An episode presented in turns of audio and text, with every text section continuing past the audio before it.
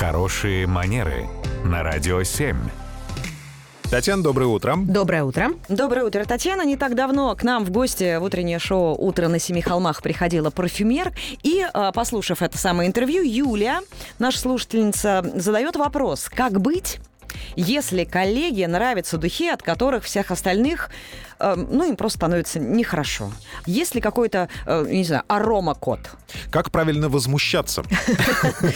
Да, ну давайте пойдем от того, что действительно есть некий парфюмерный этикет, предполагающий, что каждому аромату и интенсивности вот этого аромата свое место и свое время.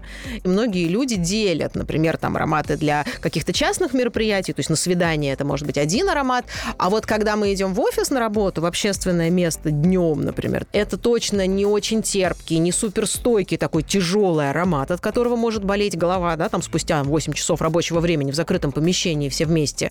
А, вообще считается, что аромат должен слышаться где-то на расстоянии там порядка 50 сантиметров и не более. То есть когда такой длинный-длинный шлейф по всему коридору за нами тянется, да, мы зашли в офис и уже почувствовали на первом этаже, что на третьем бухгалтерия уже в сборе.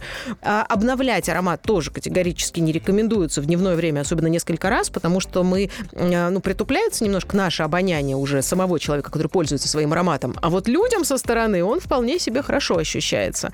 Если мы говорим о том, что коллега уже пришел или пришла, да, вот э, с тяжелым ароматом таким, который тяжело э, переносить другим, ничего более гениального я, наверное, здесь не предложу, кроме как аккуратно, тактично, один на один попробовать поговорить.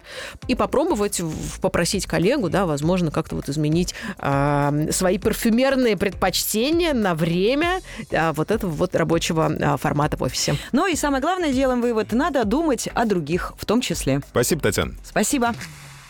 Радио 7.